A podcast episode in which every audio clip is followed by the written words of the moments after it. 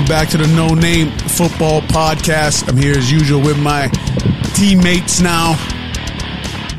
Nine year NFL vet Temple Tough, Jason McKie, 12 year NFL vet, vet Cheney Wolves Tough.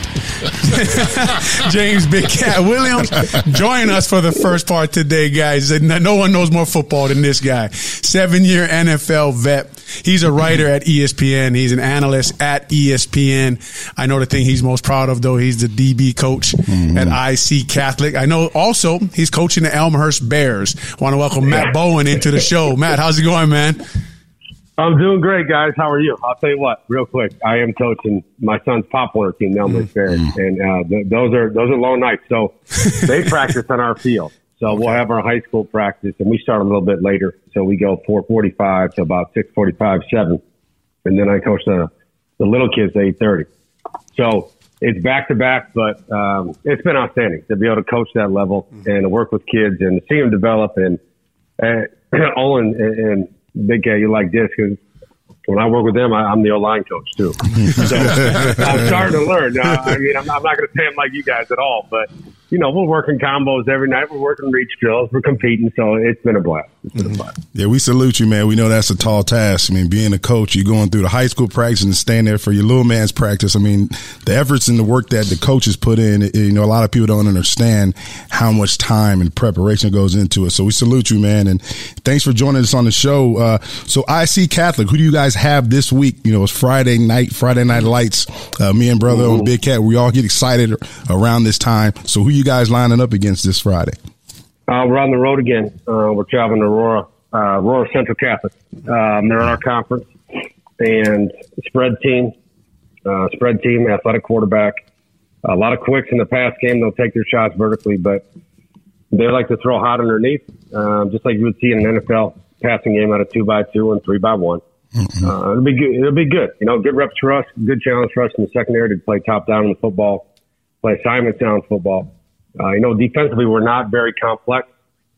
You know, we're single high or split safety coverage, and we focus more on, you know, playing with technique, playing with your eyes, playing with your footwork, being in the proper leverage position when the ball is thrown, and, and being phys- as physical as possible.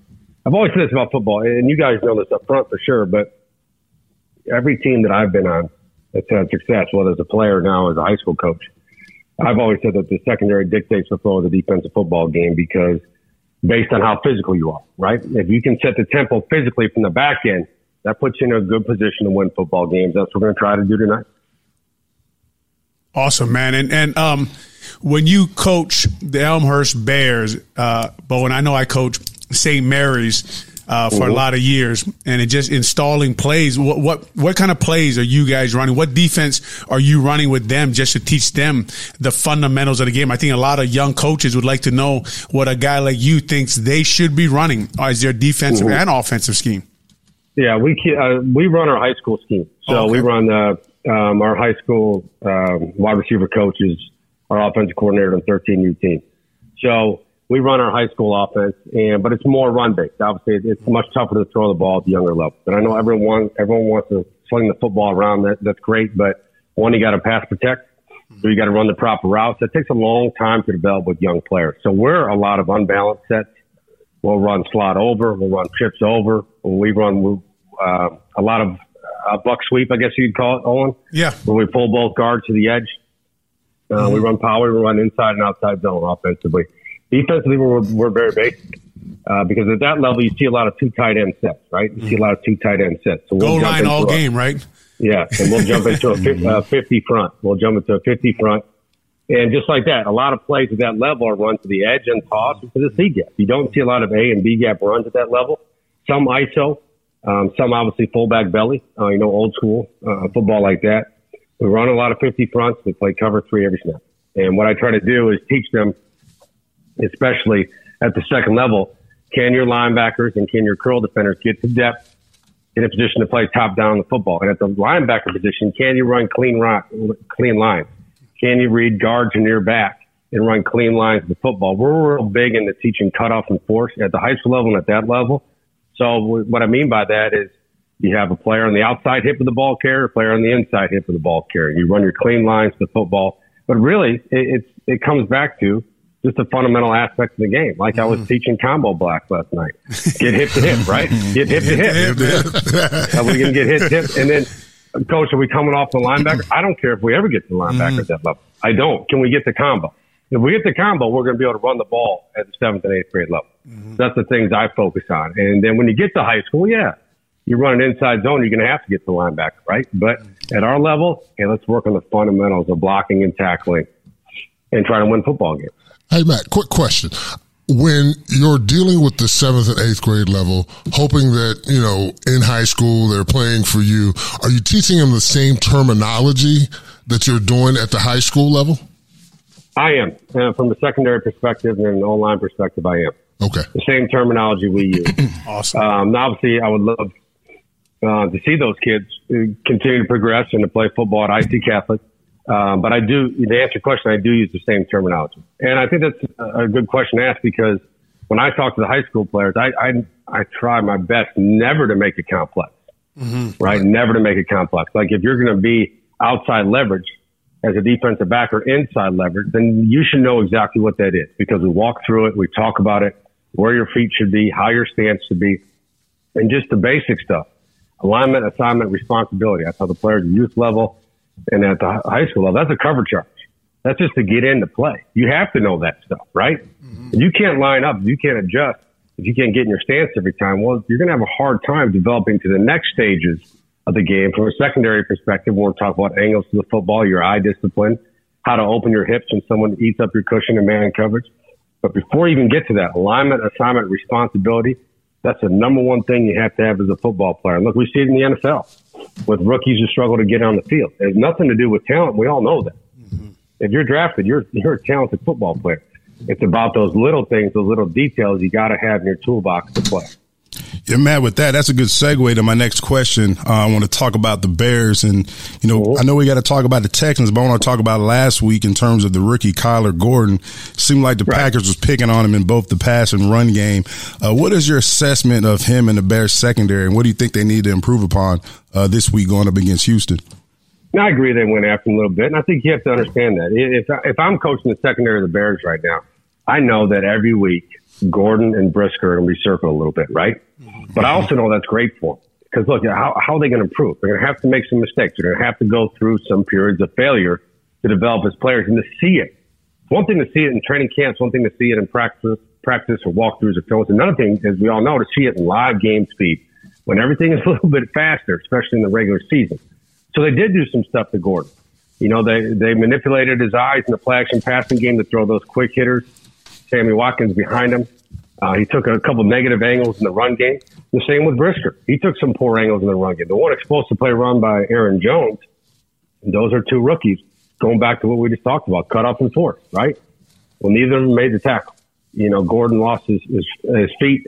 Uh, was a little out of control coming up. It wasn't coming to balance with his footwork or creeping his feet, as I like to say. You know, when you get opposition, sometimes negative things happen. And then you look at the back end, Brisker's coming downhill to fill the alley. He's got a poor angle to the ball. Well, you need to see that. So you expect the next time, once you go through that film, once you walk through it after experiencing, experience it in live game situation, it should be corrected, right? But I'll tell you what, with both those guys, when they were drafted, the first thing I said is, you talk about great fits for what they want to do defensively. Two aggressive defensive backs can play top down in football that have versatility. Gordon can play inside or outside. You saw the play he made in the end zone against Aaron Rodgers. That's cover two. He's got no threat to the flat underneath. He flips his hips, he sinks, and gets into throwing lane and makes a play on the ball against one of the best quarterbacks we've ever seen. So you know he can do it. Mm-hmm. Brisker, I, I think he can be a disruptive playmaker. I mean, I would love to coach him in this system. You saw his tape at Penn State. You saw him flash during the preseason. Now you're expecting, well, with more game reps, with some more experiences of failure, you'll start to see more positive situations where he gets his hands in the football. But I love their traits, their skill set, and what they bring to this defense.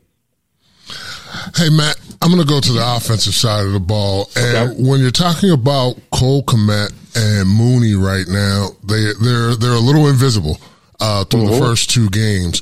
What can the Bears do, or what haven't the Bears done to get them more involved? Yeah, yeah, it's a great question because I, I agree with you. They have to be involved. For that pass game to go, Darnell Mooney, your number one wide receiver, has to be involved.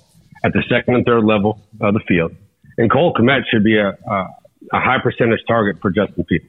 Whether it's just simple stuff, sitting down in, in the middle of zone coverage on third and seven plus to, to move the sticks, catching the ball off boot and play action, stretching the seams. We all know he can do that. He had 60 catches last year. It's not like he hasn't done this before. It's on tape last year with that quarterback, and there was chemistry between them. So if I'm the offensive play caller, a couple things. One, you want to scheme your throws to Darnell Mooney. If you get man coverage, that's your first. If you get man coverage, you need to beat man coverage. You just needs to get him the football. But also, if you're playing zone coverage, you got to scheme plays from. Now they tried that the other night. They did a deep, deep post route uh, across the middle of the field. Looked like quarterback, wide receiver weren't on the same page in terms of where they wanted the, the ball to be thrown, and they had a play schemed up. Uh, was it was going to be explosive play, and there was little pressure from Fields. I thought there was an opportunity there for him to cut it loose, and there was another play in that game with Mooney got matched up versus a linebacker. You know, a little change of direction route, a whip route. And it's another play where I thought the quarterback should have cut it loose. So I think this they're they're close. That's what I'm getting to. Mm. They're close in the sense that there are plays in the tape, even in the limited amount of passing attempts they had the other night. There are plays in the tape that they can either correct or be a little bit more aggressive on to get this pass game going. But I agree, both those players. You're setting your game plan for a Houston defense that we know is going to be cover two. They're going to play some man. They're going to bring some pressure. They're they're very transparent in what they do under Lovie Smith. So you know what the tendencies are. You should go into that game having four or five plays for both Kmet and Darnell Mooney where you can either move the sticks or create an explosive play down the field. After watching the first two weeks, do you feel as though uh, Kmet is being affected by having to chip a lot on his way out as far as uh, trying to help the tackles. You know, we talked last week about, you know, the chipping aspect of tight ends and backs. Mm-hmm. Do you think that is affecting uh, some of the things that they're doing with him? I think that can. Uh, I mean, I really do think that can because now you're getting into your route delayed. You're not really a focal point in the route. You're more of a check down when you chip and release. You're just an underneath target. What I'd like to see, to be honest, is him flex out wide more. I would like to see him flex as a slot player, as a, you know, I could call a power slot, or as a backside X receiver, where you can get a matchup versus a zone corner or if it's man coverage. Let's see who walks out there with him. But I'd like to see him flex out a little bit. But again, to the air point, the protection has to be ready. Mm-hmm. All right. But there are situations where I would like to see him moved around the formation because he has a skill set. And really, if you look at guys, if you look at the Bears wide receiver room, they don't have a post up target. Mm-hmm. They don't have a big physical wide receiver that's going to turn around in a curl route and box out a defensive back or box out a linebacker or inside the red zone. Just post up over the goal line and say, throw me the football. They're not going to get to it. You know, I have the frame, I have the catch radius, but that ball doesn't have to, another thing, that ball doesn't have to be perfect when you're throwing the tight end. You know, they're big body targets. Just get it up in the air to them. So that's what I'd like to see more of with Kmet. This week, Matt, the number 32nd ranked rush defense in the league and the 30th ranked rush defensive league join forces at Soldier Field. Right. I'm, I'm wondering from your point of view, because I've been hearing a lot of analysts say, well, it's just hard to play the run in this defense, which I, I don't really agree with. Uh, I wonder what you see from the Bears run game. I know you have, I think you played for Lovie also. You have experience mm-hmm. playing this cover two scheme. Uh, what have you seen from their run defense? Uh, is it all just that they don't have monsters right now? They don't have talent. Uh, and what have you seen from Roquan Smith so far? And what can they do to correct uh, their run defense that has been not very good, but of course against two very good rushing football teams? Yeah, and I agree with you. We've all, you know, been in around Lovie Smith. You can play the run of that defense with a six man front. Mm-hmm. You can if you have the players, right? Mm-hmm. If you have the players. Now, obviously, Lance Briggs and Brian Urlacher are not out there. Tommie Harris is not out there right now. We understand that, but the, schematically, you can play. You can play it. If you set a hard edge with your corners, if your linebackers can run clean to the football, if your safeties still downhill alley, you can do that. I think they need, my personal opinion, I think they need to get better at their own scheme. Mm-hmm. I, I really believe that. I don't think it's time to change schemes. Now, what can you do? You can bring Brisker down. You can roll a safety down. We understand that. You can roll a safety down and, and, create uh, a much heavier run front from a defensive perspective. I go back to a couple of runs from the other night. We talked about the Aaron Jones explosive play run. Look at the the first touchdown run on him. I call it toss crack. You know, when you block down and you're pulling pulling to the edge, you're getting the tackle or the guard out to the edge. They were in cover two. They cut out. They cracked in the linebacker. Uh, they kicked out the corner And now you have a safety coming downhill that has to find a perfect angle to attack Aaron Jones, and Aaron Jones is reading the safety and cuts the daylight. It's a touchdown, right? So uh, that was blocked up pretty good. You got to give Green Bay credit for that. The jet sweep, um, when they were in what I call pony personnel, they did a lot of that the other night. When they had two tailbacks in the game, and they steal on the edge. It's this reach block on the edge, and they lead with with AJ Dillon. He picks up the linebacker, and now we're you know striking up the band again and playing a fight song in the end zone. So uh, I think it goes back to being better at what they do, being fundamentally quicker with their eyes at the second level with their linebackers, safeties filling from the proper depth and the proper angles, corners being ultra physical on the edge that can set a hard edge and cover two. Or you say, you know what? We're not playing cover two well enough right now. We're going to play cover three. We're going to play single high man. We're going to get Jaquan Brisker in the box because he is disruptive. He sees it fast. We're going to try to make some plays in the run game. But I agree with you. It has to be better because what's you're going against this week with Houston? A young quarterback in Davis Mills. I'm telling you, he's a good football player. Now, he needs the concepts to still be schemed a little bit for him, like every young quarterback does. But he is ripping the football right now in the pass game. Mm-hmm. The player to watch is Dameon Pierce, the rookie running back out of Florida. I love his, his preseason tape. Go back to Florida. He's a violent, physical downhill runner who invites contact. So if you're a defensive back in this game, you have to know that he is not going to try to go around you. He's going to go right through you. Yeah. I mean, he's going to try yeah, to melt your face mask. Yeah. yeah. And he's downhill and he's physical. he kind of emerged last week as the primary ball carrier for him. Mm-hmm. Week one, Rex Burkhead was still getting touches. But last week, it was just Pierce. And it's going to be, in my opinion, this football game, one who can stop the run game, right? We're already talking about that right now. Not stop, just limit the run game, not allow teams to create explosive plays and to control the tempo up front, but also the ability to eliminate explosive plays because they have explosive playmakers. Brandin Cooks can go now at wide receiver. Hmm. We all know that. He can fly. He can get down the field. And a player to watch is Nico Collins. He's a second year wide receiver out of Michigan. He is a big frame wide receiver.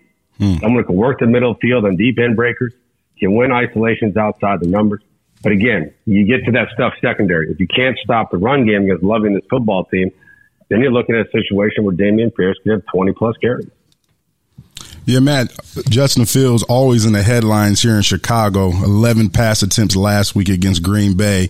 Uh, what are some of the things that the Bears can do to get his confidence going or to get him involved in the game? Or is there anything that you would change or add to the game plan uh, in terms of Luke Getsy this week that could help Justin Fields uh, be more productive in the passing game?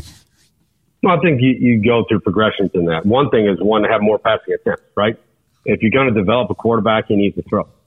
He needs to throw. He needs to be in situations on Sundays where he's throwing the football. You'd like to see much more volume as a passing offense.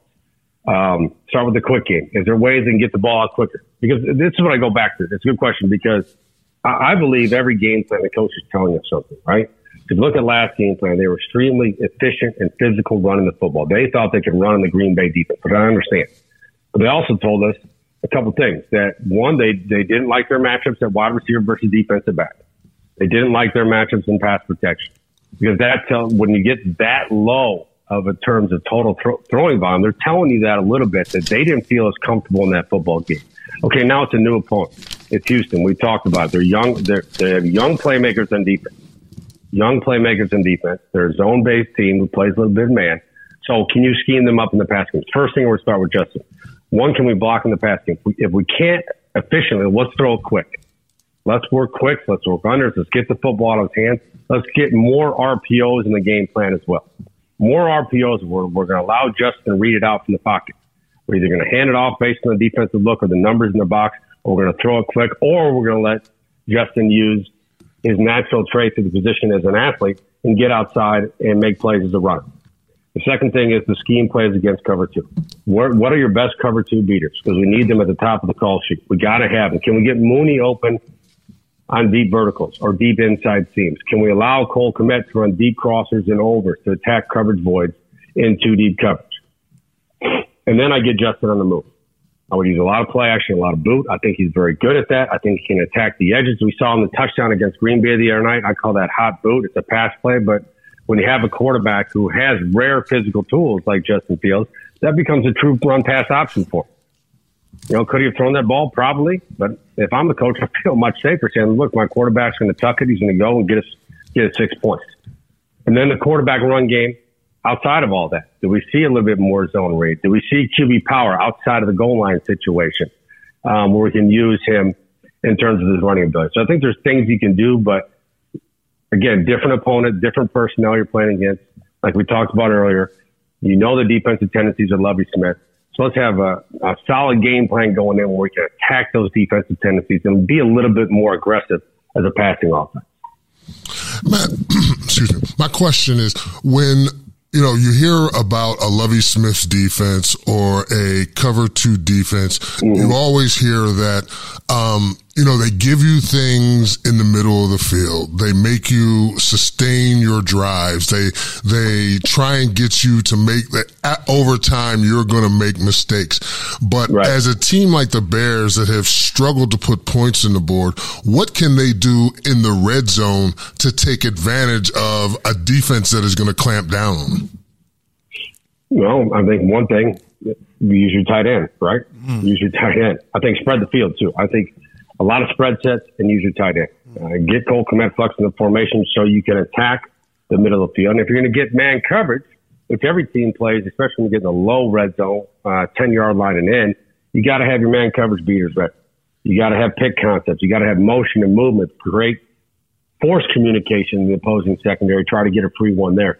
But also situations where you can heavily scheme man coverage inside the low red zone and also put Justin on the move in the low red zone where he can use his legs to get outside of the pocket and also to play a little bit outside of structure at times. You want the young quarterback to play in structure. Everyone knows that. So once he starts making the throws on Sunday, like you said, in terms of taking the throws that are available underneath, they have to, you want him to become that playmaker too. Because I remember writing in my scouting report on Justin Fields, and I wrote in there that he brings a natural playmaking element to any offense he goes to in, in the NFL because that's what he is outside of making the routine throws, outside of hitting the layups underneath. You want him to be that playmaker for your offense. Mm-hmm. We've seen a couple examples of that going back to last season on the tape, but you really want to see it now, especially when your offense needs to make plays and especially in critical game situations that you're talking about, Big Cat, inside the red zone. You got to score touchdowns down there. And I think he needs to be a focal point of every play in those situations. Yeah, and he, and he made that play the first week, right, Matt? He he, he yeah. uh, evaded pressure and hit found Pettis, and they scored a touchdown yep. there, and that was him. Like you're saying, that's his strength, just just being a playmaker. Uh, I wanted to ask you about, interestingly enough, with Lovie Smith. Uh, you know, he always wants his four down pass rush, but they went after two young cornerbacks this year in the draft in yeah. uh, Derek Stingley and Jalen Pitre, who I know you liked uh, going into the draft. Just kind of your thoughts on them. I know he had a tough matchup last week, uh, Stingley, I mean, against Courtland Sutton, but what you've seen on film from their secondary with the matchup versus the Bears wide receivers and tight ends. Sure. I'll go back to Stingley when he was a freshman at LSU. I thought Olin, based on how he played as a freshman, he would have been a top 10 pick in that draft. I really believe that. I know he was young but he has premier coverage traits. That's what he has. I mean, he's he's a man press corner. He's got ball skills. He's real fluid in his hips.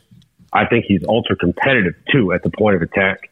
And I think that's why you're starting to see a little bit more man coverage from Lovie. I really believe it because you have a corner like that. Yeah, he can jam and reroute and cover two and, and, and flip and sink and play the, the deep hole shot or drive the, drive downhill in the flat. We know he can do that. But when you have a corner with those type of traits, you want to play a little bit more man coverage.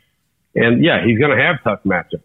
He's going to have a lot of tough matchups. And going back to what we talked about at the top of the show with, with having failure, he's going to have some situations to fail. It's going to make him better as a corner. Mm. But I think he's got an extremely high ceiling.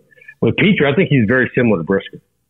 I do. He played, he played at Baylor and he played their star position. That's the fifth defensive back in a college defense where they're almost a slot corner. They're almost an outside linebacker. They're really just a disruptor. He made a lot of plays from Baylor. I think he's highly instinctive like Brisker. Some, you know, traits you can't really teach. You're born with that stuff. You, you, you see the football, you understand where it's going, and you go make a play. And in Lovie's defense, he can play the deep half. They roll him down the front. He's very active in the run game. He's at his best, like Brisker, playing top down the football. So they're both in proper systems, but they are two very good defensive backs for Houston. And I think they're excellent picks, just like I said with Gordon Brisker. Uh, you, those are four players we're talking about right now. They were some of my favorite in that draft class just because hmm. those are guys that like to coach. You know, I, I always look at this. You know, I'm not going to pretend to be a scout. I'm not. Um, and I have some biases when I do it. Obviously, if it's an Iowa player, I'm going to overgrade them every time. and uh, it's only right. It's only right. but when I look at defensive backs, guys, I look for players that I would say if I was a secondary coach in the NFL, I would want those guys in my room. And a lot of it is the traits, yeah, but it's also their play style. You know, their their their demeanor on the football field. Because I believe to have a, a defense like that, you have to have that physical demeanor especially at safety and corner. And like we talked about, and those guys check all the boxes. Man, Matt, it's always a pleasure to have you on the pod talking ball. Uh, we want to wish you the best of luck tonight down in Aurora mm-hmm. with IC Catholic. Also, best of luck moving forward with the Elm, Elmhurst Bears. Mm-hmm. And uh, always love having you on the show, man. Appreciate your great insight, and we look forward to have you on on our next on our future show. So we appreciate. All right, you, guys. Thank you very much. Have a great weekend. Hey, go Matt, Bears, before right? you go, I got yeah. a um, I got an inside zone off that sweep. I mean, inside reverse off that sweep for you if you ever want it for little league football. I'm gonna have to get that. yes, send me your offense. I, will give you that inside reverse. It's nice. All right, all right, Matt. Appreciate you guys it, be man. good. All right, thanks, Matt. Thank have you. a good one, man. Looking for a taste of the islands? Look no further than No Foods. That's NOH Foods of Hawaii. No Foods was developed to reflect the many international cultures and races of the islands. Hawaiian, Japanese, Chinese, Korean, Portuguese, Filipino, and more. Known for the wide variety of delicious seasoning and sauces, the products of No Foods can make anyone a master chef in their own kitchen easy to prepare and delicious in flavor are the hallmarks of No Foods. Again, that's NOH of Hawaii. Dishes like Chinese beef broccoli, Korean barbecue, Filipino adobo, Hawaiian kalua pork, and many, many more. Don't forget about the refreshing and very popular Hawaiian iced tea, sweetened with raw cane sugar and just the right touch of lemon.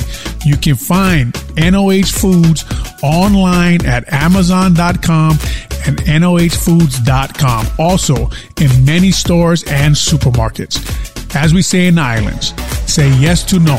Aloha. Well, fellas, always humbling to listen to Matt Bowen talk football and you realize how little you know uh, compared to him. Uh, obviously, uh, always great to talk to him. Uh, I don't know if anybody watches more film. I like to think I watch the most film, but I think Matt Bowen, when he said that uh, Stingley's freshman year, he knew he was going to be a top 10 pick. I was like, right. did he say his freshman year he was watching this kid? But anyway, um, any thoughts on that, J Mac, on, on, what Matt talked about, or just going into this week's matchup versus the Houston Texas? Pretty big game, I think, for the Chicago Bears guys, because I think that they faced a, like a Super Bowl worthy team the first two weeks, mm-hmm. right? And, and, and that def- and maybe at the end of the year, top 10 rushing offenses right? And our defense right now ranked last in the league in stopping the run. But just anything you, uh, J Mac, you think about the matchup, mm-hmm. or you think about like what Bowen said, or, or, what you've been thinking about going into this week for the Chicago Bears. Yeah, I think the Bears are facing a team that looks exactly like them. If they were to look in the mirror, I mean, you got a young quarterback, right? You've got a running back who, you know, Damon Pierce, a rookie running back who has a lot of traits and similarities that that David Montgomery has. Um, you got young receivers on the on the perimeter. Uh, you got a defense that obviously the same style of defense with Flus and Lovie. So very, very similar. It's like looking at yourself in the mirror. Um, situation where we know what the Bears have to do to get better. Got to get involved. Justin Fields has to do better in the passing game, but we got to get the passing attempts. Uh, we got to protect the quarterback. And we talked about it last week, or actually on Monday during our post game uh, show we had. Tackling has to be better. And, you know, going back looking at the film, you know, you guys talked about Roquan on Monday looking lost. A lot of guys look lost out there. Look like they were out schemed um, when guys were in position or did have the right run fit, they didn't make the tackle. So they've got to tackle better, especially with a back like Dameon Pierce. I'm um, a young rookie back who has the ability to make you miss in a tight space, but he runs violently and he, he runs violently in terms of, you know, he accelerates through contact. He's looking for contact. He's looking to move the pile. He's looking for that extra yard.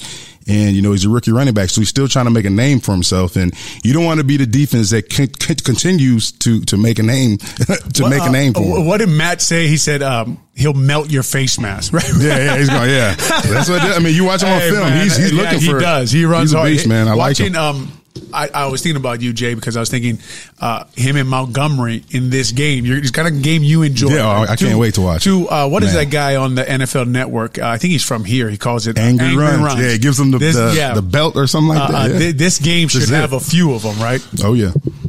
I I was wondering, looking at you know both these teams, like you just said, J Mac, with them being so similar, with them you know young quarterbacks, um, the cover two on defense, the um, lack of big name players, does that make this a boring game?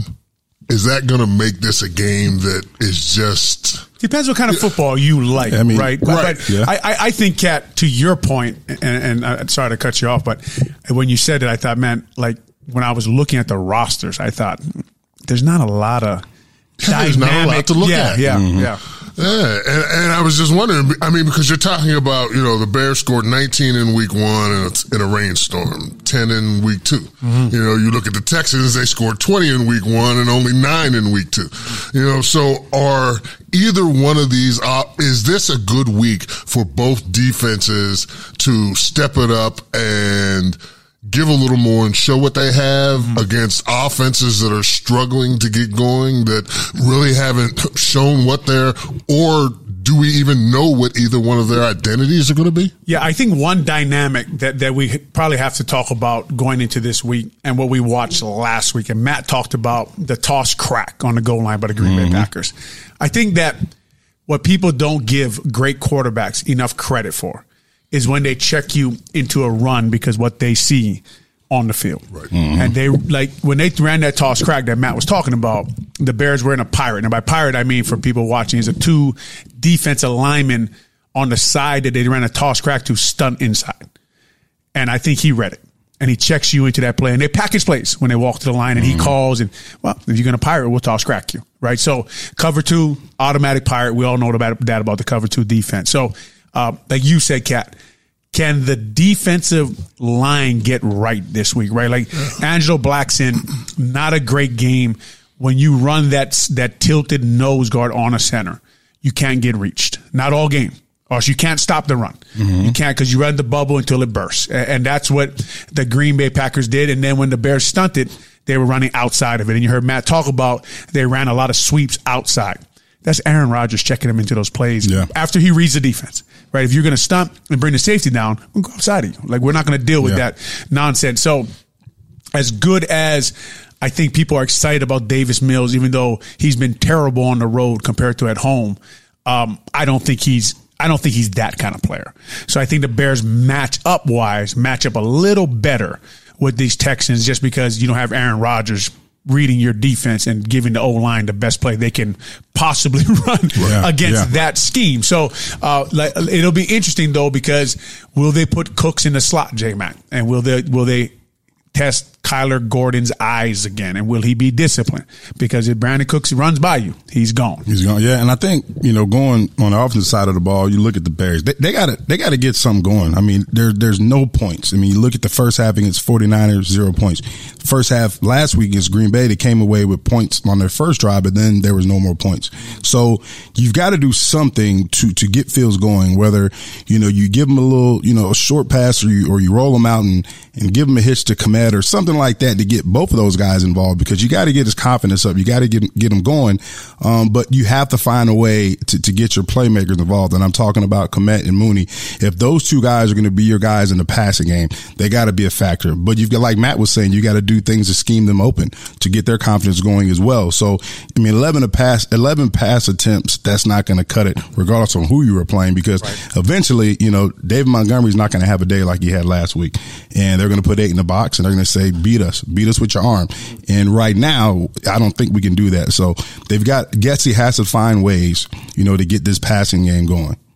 And, and like Matt said, you know, the ability for the Bears to get down into the red zone, to get around that 10 yard line, to spread Kmet out.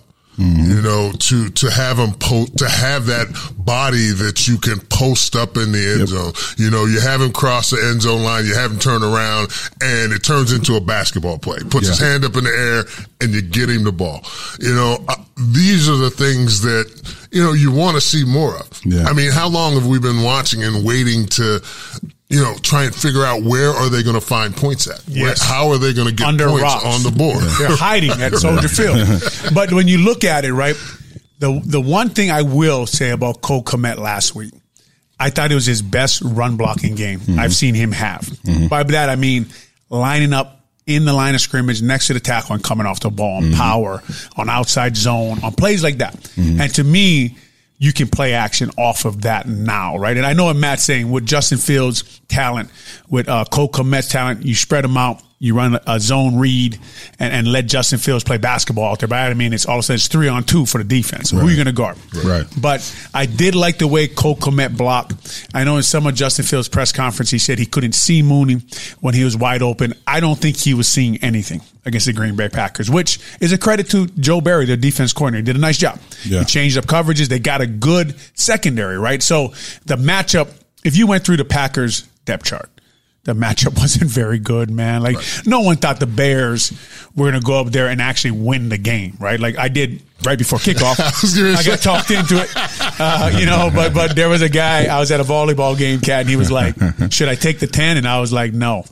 And he was like, "Really?" I go, "They may backdoor cover, but I don't think I don't. Th- I think they lose by ten, mm. right?" So th- mm. that was my thought going into the game, right? And they could have backdoor covered if they would have scored on that one yard right. line, mm-hmm. but just to beat Aaron Rodgers on the road with the guys they have would have been tough. Now going into this game, where do they find points? Right, you got to build off that run game you showed yeah. against Green Bay. You got to, you got to build off that. You got to play action pass, uh, and and Justin Fields, like we talked about what Peyton Manning says, like you never go broke taking a profit. Mm-hmm. Early in the game, check it down. Yep. Right. Let your let your guys break tackles. Let, let Cole Kmet. Let my David Montgomery. Let, let Khalil Herbert. Yep. Um, hopefully Velus Jones plays this week. I heard I saw he's limited the other day. That's the mm-hmm. guy we've kind of been waiting for. We need a yeah. dynamic playmaker. Yeah. Check it down to him.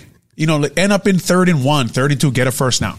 Make them creep up and then take your shots. So uh, hopefully we see, like you guys are saying, like, gosh, where do we find points, right? But the matchup offensive line is a little better for the Bears this week. The Texans don't really they don't have like Jerry Hughes is a pretty good pass rusher, right? Uh, Roy Lopez, uh, I think that's Garza's cousin. Um, they don't. I didn't want to laugh at first. I'm like, oh. uh, it might be. You never know. But uh, the matchup's a little better this week, so hopefully, Jay, we can find some points. Yeah. Um, let me gather, let me gather my thoughts real hey, I had to wait for uh, him to oh, man, I could, I was, before I, I started. Cat, I couldn't hold it in, man. I was gonna pop my eardrum trying to hold it in, man. Um, yeah, I mean the thing about it too is, you know, you look at, you know, the Bears offensively. The good thing is they know what they're going to see defensively. You're going to see what you've seen in practice. You're going to see what you've seen in training camp, you know, because it's a lot of the same principles. You know, Lovie, you know, Flus comes over and he's talking about, you know, bringing the hits principle. But during our time here, that was the standard under Lovie Smith at Halas Hall with our defense. I mean, the hits principle, that was the standard. Yeah. It's not like you had to, I mean, Flus brought it back because it was something that was lost, uh, when Nagy was here, but that's what the Bears defense was known for. So, you know, offensively, you know what you're going to get. Flus knows what that defense is going to get. Him and him and Lovie, they similar styles and all that stuff like that. So, you know, those guys are going to be flying around.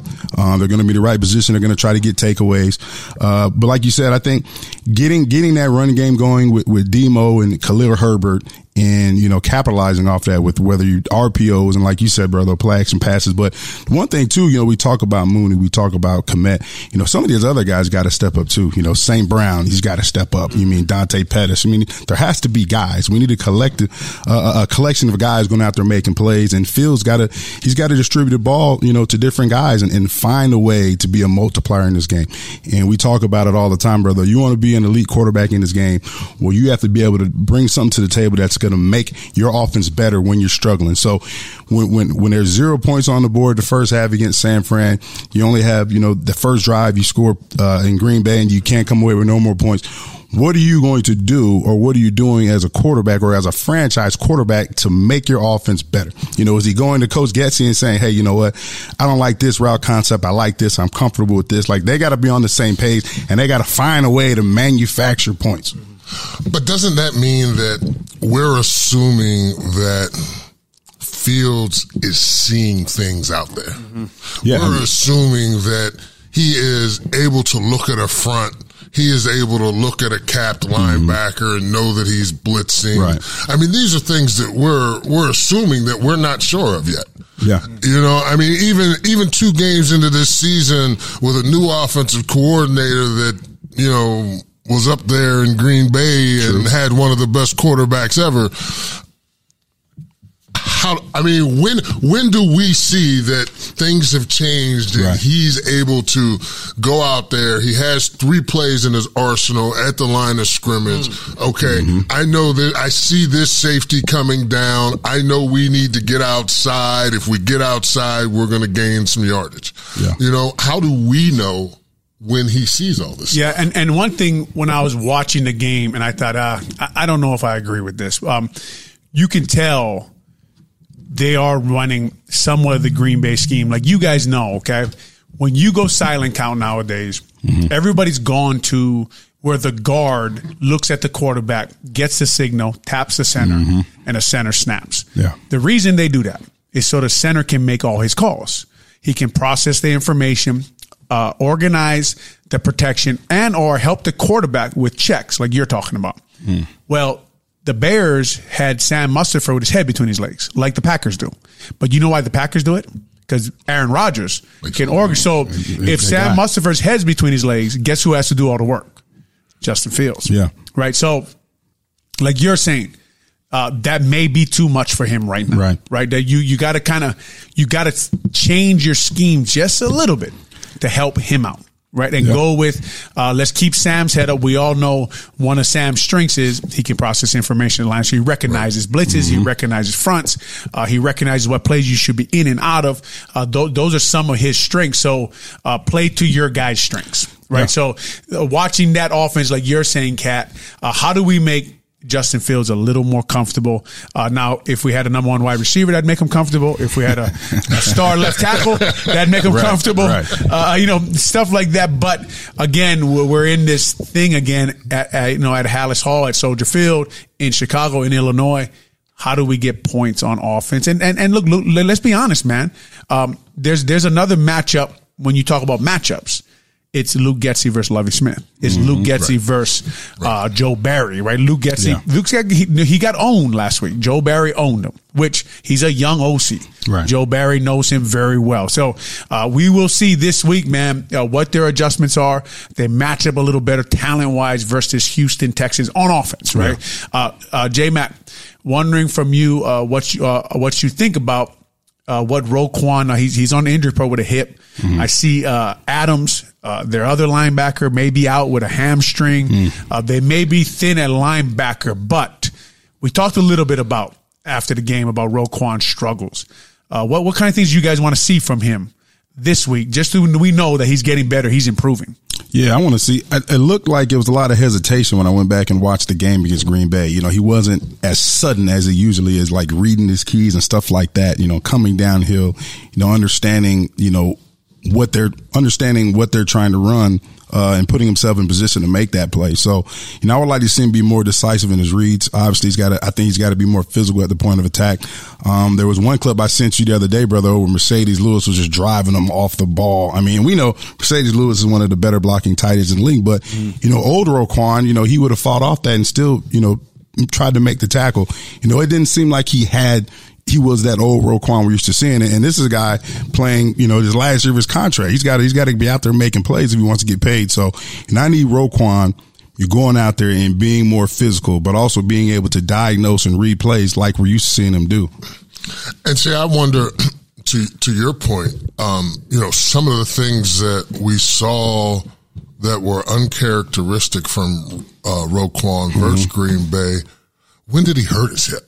Yeah, you know what true. I mean? Did he go into That's the game? Yeah, that's a good point. Yeah. Or was it something that happened towards the end of the game when, you know, they were all over him? Yeah. You know, and, and I think that's going to have a lot to do with, you know, what he looks like this week. Mm-hmm. Because for as, you know, unimpressful as he was last week, if his hips really bothering him, it could look even worse this But but but that just tells you that if if his hip was hurt, let's say his hip was hurt, you know, at some point in the Green Bay game early on, and we saw what he was doing, you know, he wasn't himself. That just goes to show you how much confidence they have in the other guys. They say, hey, look, we're going to keep Roquan out there at seventy percent, and he's better than what we have behind him. You know, uh, I was thinking, how many times have you guys played, and everybody's like.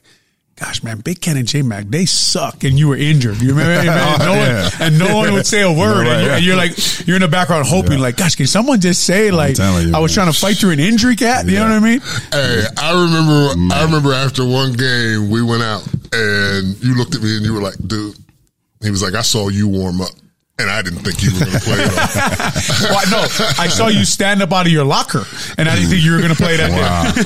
That's a good point, though. People don't realize like Yeah. the pain that that all these guys play. You know, they play with. Like, Well, so sometimes you get nicked up, and, and it's Yeah. and you're and like I remember being in games and telling the coach like, you know, I, I think I broke my foot or something. Yeah. The coach is like, "Can you finish the game?" Yes. Yeah. And I, you'll finish, but uh, you know, I'll told go. you I broke my foot, damn it. I'll go- I'm telling you, man. I, I remember one time we played the Lions cat, and I had a, I had a high ankle sprain, and I played that game because they're like, we don't have another center, right? And I was, I mean, I, I can't high ankle sprain, you can't even move. and after the game, uh, one of the coaches was like, "Well, we couldn't run our normal offense because our center was hurt." I was like, "Wait, wait, hold on now, hold on now. This is all on me, you know." Put this on your back. anyway, one um one matchup I'm going to watch this week, guys, and we talked. I continue to talk about them because it's kind of where I see the game from. Obviously, uh, Angelo Blackson versus uh, their backup center Quessenberry because Justin Britt's out for personal reasons. I just want to see.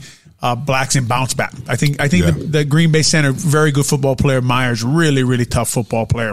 Uh, you know, sometimes you just you face guys who are really good. So, uh, very important the middle of that Bears defense uh, to play a little better football, um, to, to get after uh, this front because if you let uh, their young running back get going downhill, he'll get going downhill.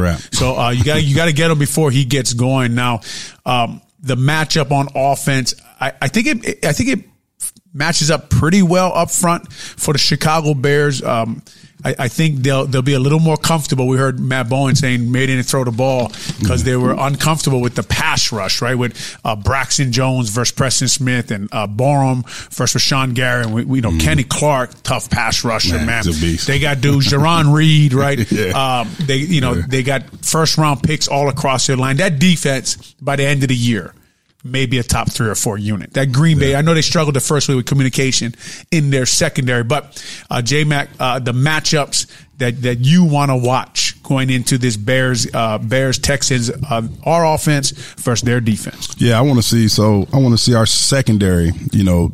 Versus David Mills and those receivers, Nico Collins, Brandin Cooks. Um, you know, I want to see our young guys step up. Kyler Gordon, Jaquan Brisker. You know, Matt talked about it too. We talked about how the Packers were able to pick on Gordon in the passing game and in the run game.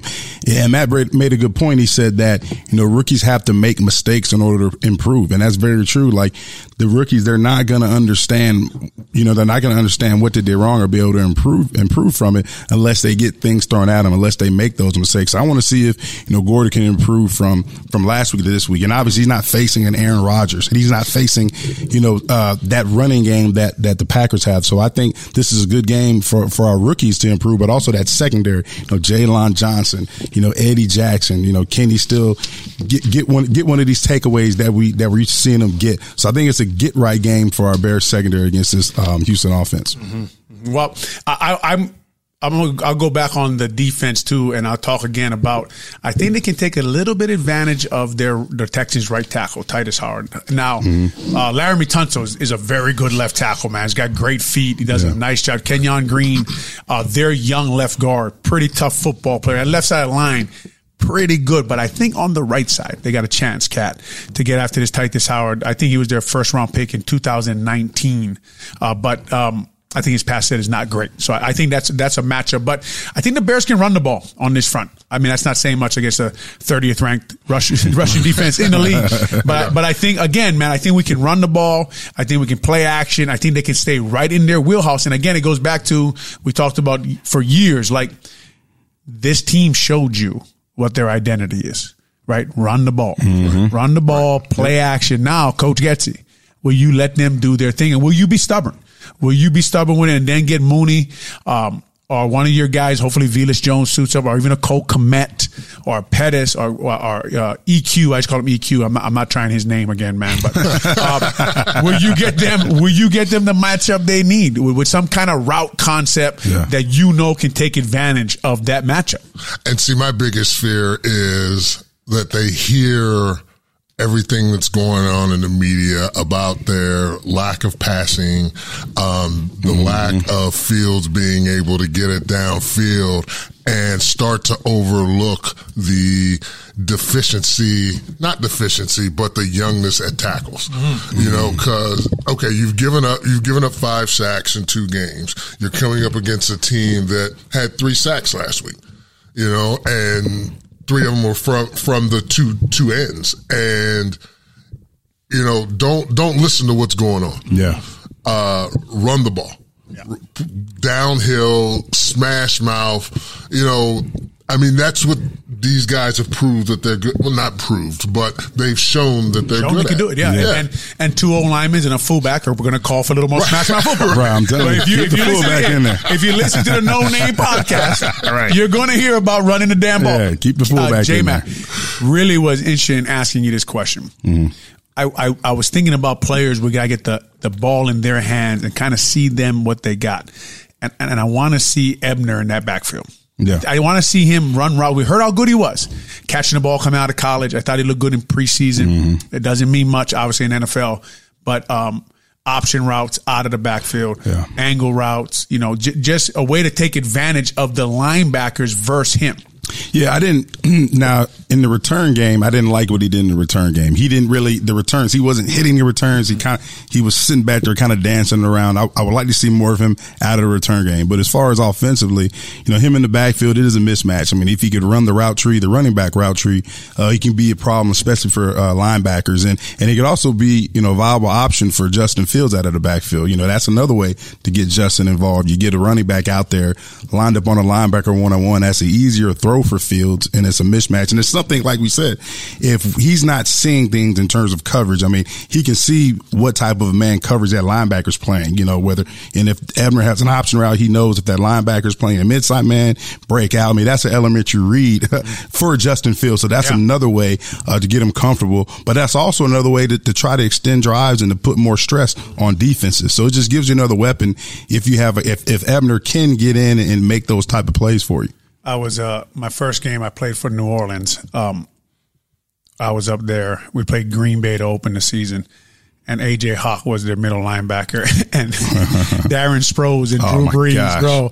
They ran the option route. I, I, I was looking at AJ before the play. I was like, AJ, you're in trouble. bro." Finish. Finish Like, like I was looking at him like, Bro. oh man, I, and I was like. There's not a cornerback who can cover Darren to tell you. Sproles out of the backfield, and, and you're Man. and Capers got you matched up.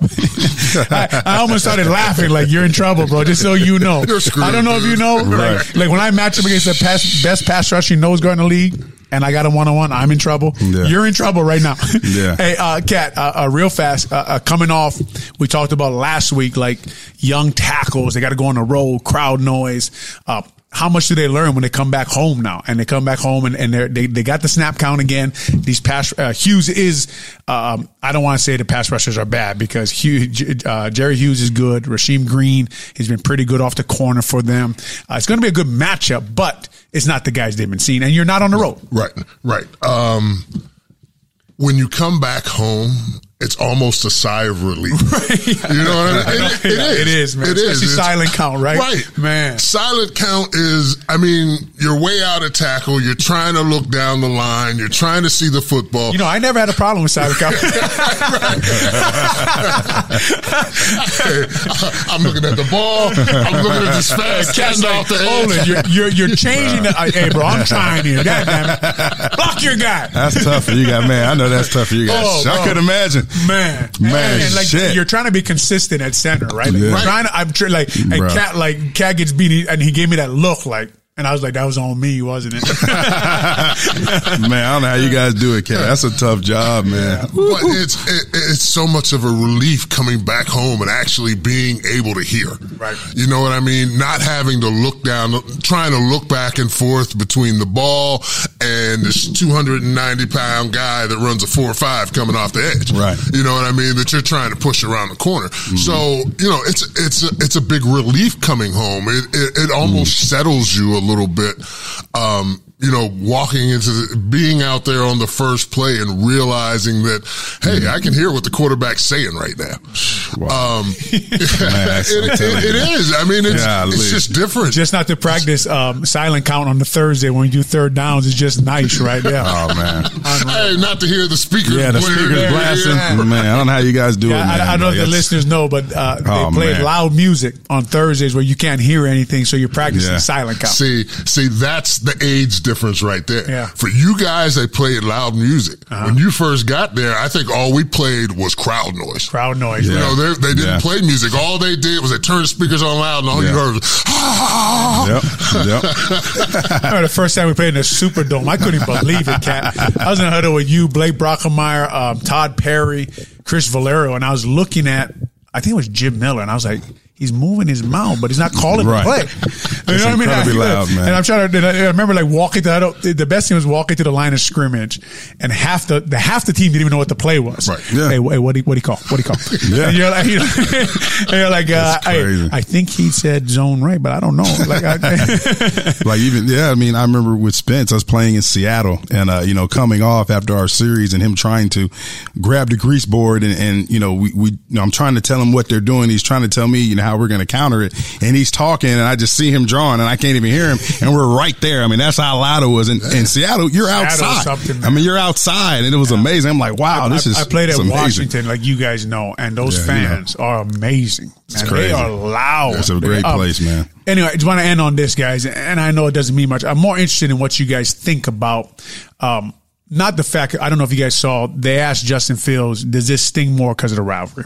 And Justin Fields said, "Because because it means so much to the fans." And he basically said, um, "It means more to the players than it does to the fans." And some people could take that. I I just Yeah, take that as a guy who's pissed off after the game. That's how I take it. Yeah. Sometimes uh, to learn how to fight, you got to fight every fight. So I don't mind him fighting against the media and the fans, and he's just pissed. Anyway, just from two guys who played a long time for the Chicago Bears. Um, what would like you they say to a guy who's trying to be quarterback, a franchise quarterback for the Chicago Bears? Because you know how much scrutiny he's under, right? Mm-hmm. But right. a lot of people have an opinion on what Justin Fields should have said, shouldn't have said, how he should act, how he should carry himself. I'm wondering what two guys, former guys who used to be in the locker room, who watched guys carry themselves for years. I started with you, Cat. I played a long time with a lot of quarterbacks. What would you tell Justin Fields if you got a chance to talk to him? I mean, I, in a sense, I would tell him to, you know, I know you just came off the field. I, I know emotions run high, but sometimes you have to think before you you you, you blurt things out. And it's not to say that you know you didn't mean exactly what you said, Right. But for you to put it, for you to be the next franchise quarterback, you have to learn how to word it a little differently.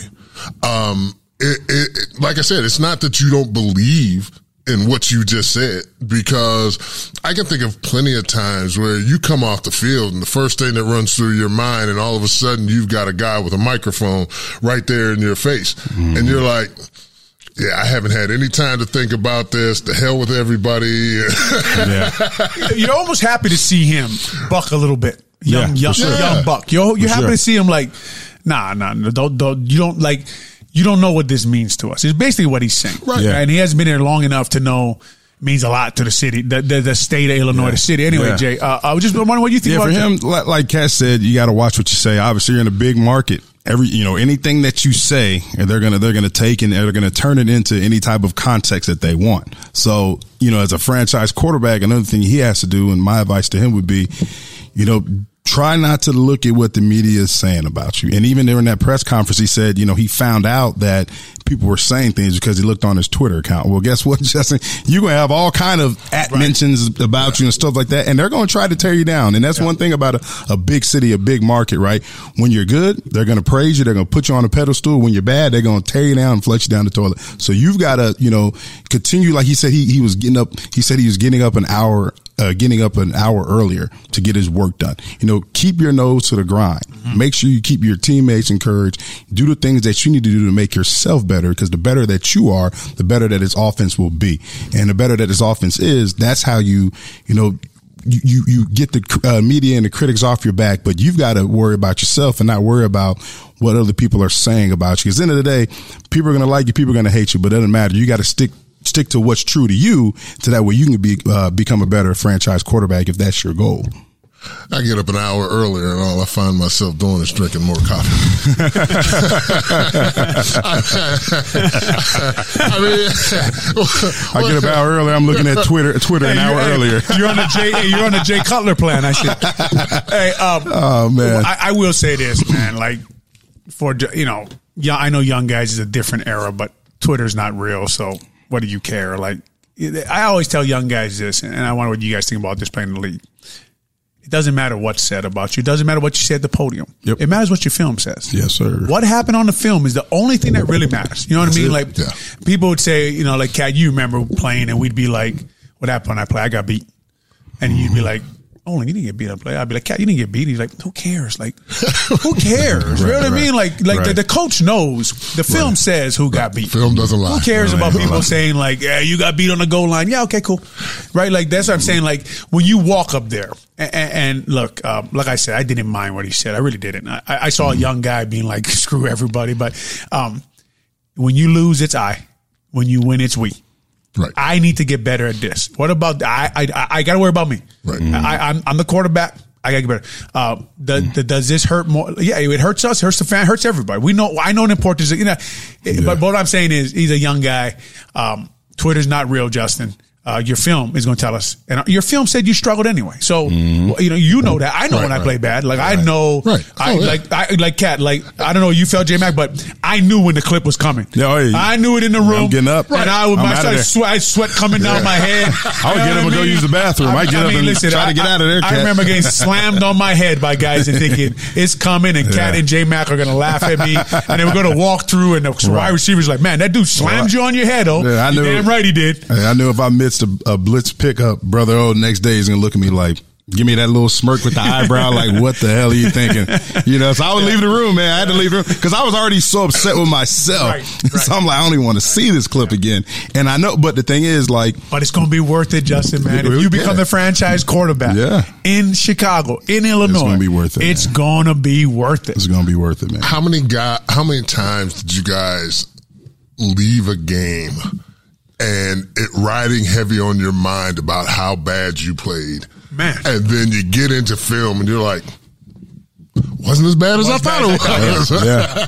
you know, true. try, Very that's true. something that, you know, I've been trying to explain to Jai yeah. as far as, mm. you know, you, you you come off the field feeling for, one for the way. listeners. Uh, uh, Jai Big Cat son is at oh, University yeah. of Kentucky, yep. playing outside linebacker. Yes, sir. Yeah. Go ahead. So, but you go, you come out of a game feeling one way, and then, like I, like we've all said, film doesn't lie, right. and you get an opportunity to look at it, and you're like, ah, oh, it wasn't as bad as I thought it was. Right. But then you also have those times when you think you played well, and you, get, and you look at that, and you're like, damn, I graded out at sixty percent.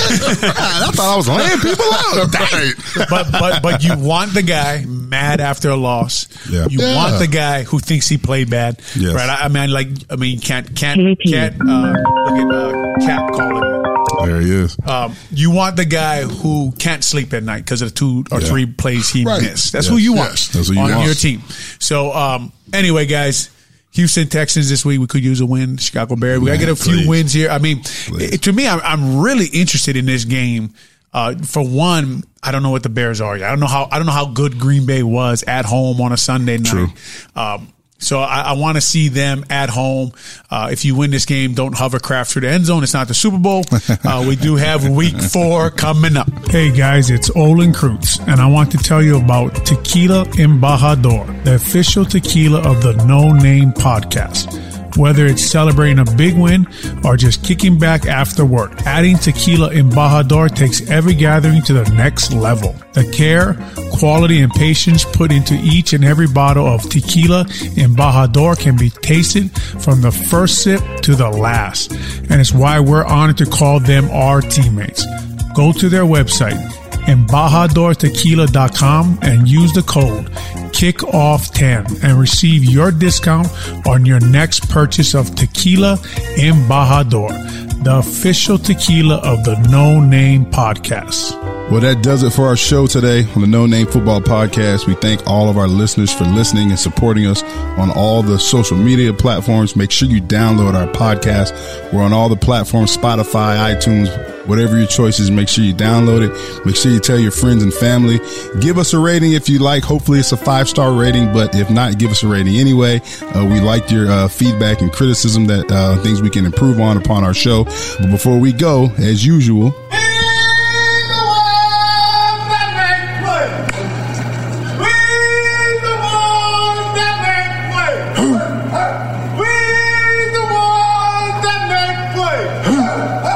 Man, I want to suit up right now. In the words of the great Mike Brown, you guys keep making plays in life and we'll keep making these great podcasts for you. We're out and we'll see you next time, Chicago. Take care. God bless. Mahalo.